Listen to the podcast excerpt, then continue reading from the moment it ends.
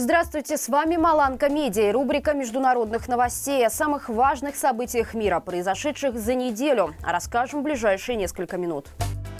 По меньшей мере 11 человек погибли и более 20 пострадали в результате массированного ракетного обстрела российских боевиков по украинским городам. Самый серьезный удар пришелся по городу Умань Черкасской области. Под обстрел попали несколько жилых домов. В одном из них был полностью разрушен подъезд из 27 квартир. Погибли двое детей и 8 взрослых. На место трагедии оперативно прибыли около 200 волонтеров и спасателей. В городе планируют объявить трехдневный траур. По данным украинских военных, удар наносился с бомбардировщиков Ту-95 из акватории Каспийского моря. Российская Минобороны не прокомментировала военное преступление. Президенту Турции Реджепу Эрдогану стало плохо в прямом эфире местного телеканала. Сразу после инцидента в турецких СМИ и пабликах появилась информация о том, что причиной тому стал инфаркт миокарда. Одновременно распространились сообщения об отмене запланированных Эрдоганом интервью и митингов в рамках предвыборной программы. Администрация президента опровергла сведения о его критическом состоянии, назвав причиной плохого самочувствия желудочный грипп. В этой связи турецкий лидер по рекомендации врачей отменил ближайшие поездки по небольшим городам. Также на этой неделе появились сообщения о госпитализации президента Сербии Александра Вучича. Сын политика написал в соцсетях «Папа, я хочу, чтобы ты был жив и здоров». Официальные источники опровергли информацию о плохом самочувствии Вучича.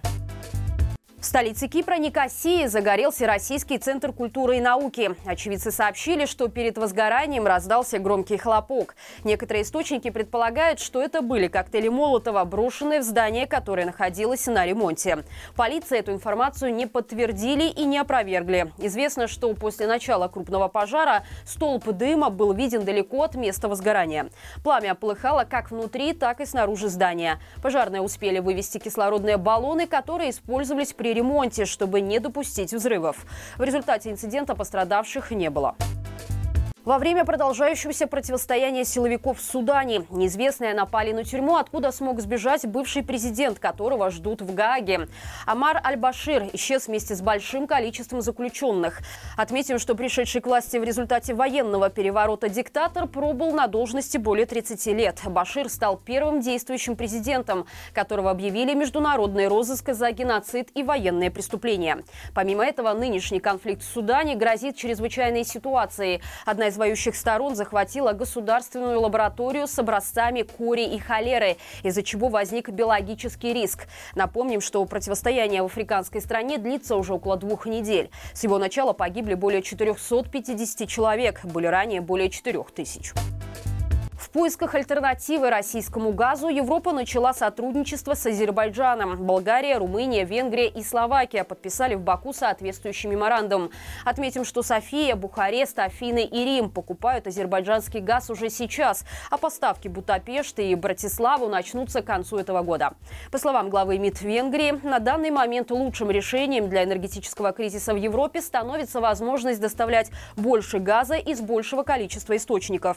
Таким образом, к 2027 году импорт энергоносителей из Баку планируют увеличить как минимум до 20 миллиардов кубометров в год.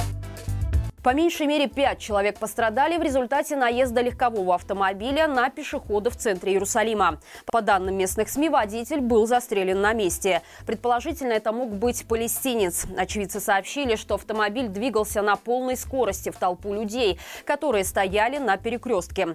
Отметим, что трагедия произошла в Государственный день траура в Израиле. Комментируя трагедию, премьер Нетаньяху отметил, что подобные террористические атаки совершаются с расчетом на то, чтобы выгнать евреев с их земли земли. США выпустили куклу Барби с синдромом Дауна. Новая кукла ниже ростом и имеет более мелкие черты лица. Над разработкой ее дизайна работала Кайла Маккион, являющаяся носителем синдрома. Девушка уверена, что инклюзивная игрушка станет бестселлером и мечтает, чтобы у ее друзей как можно скорее появилась кукла с ее лицом. Представитель компании, выпускающей Барби, подчеркнула, что, создавая куклу, команда стремилась внести свой вклад в противодействие социальной стигме посредством игры. Отметим, что по статистике в США ежегодно рождается более 5 тысяч детей с синдромом Дауна. Кении обнаружили тела десятков жертв религиозной секты, лидер которой призывал морить себя голодом в ожидании конца света. Останки более 50 человек, включая детей, были найдены в лесу недалеко от прибрежного города Малинди. Операция по поиску выживших и вскрытию новых захоронений продолжается до сих пор. Отметим, что пастор Международной церкви Благой Вести сам сдался властям после того, как стало известно об обнаружении первых тел. Однако, несмотря на арест духовного лидера, некоторые члены секты до сих пор продолжают продолжают голодать в надежде попасть в рай и встретиться с Иисусом.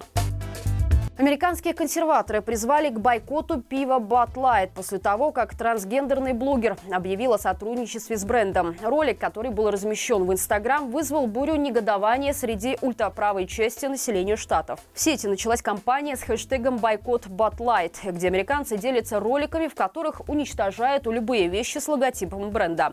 В результате акции компании уже опустились на 3%, и руководство поспешило выступить с заявлением о том, что марка не собирается участвовать в дискуссии, разделяющей людей.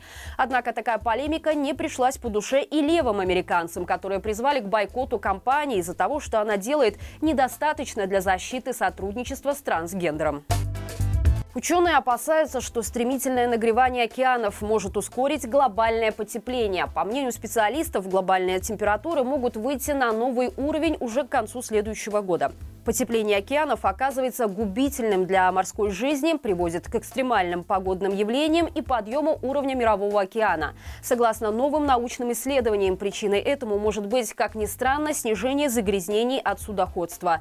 Дело в том, что аэрозольные частицы, которые выбрасывают корабельные трубы, одновременно загрязняют воздух, но и отражают в космос тепло, которое сейчас стало активнее достигать океанской поверхности.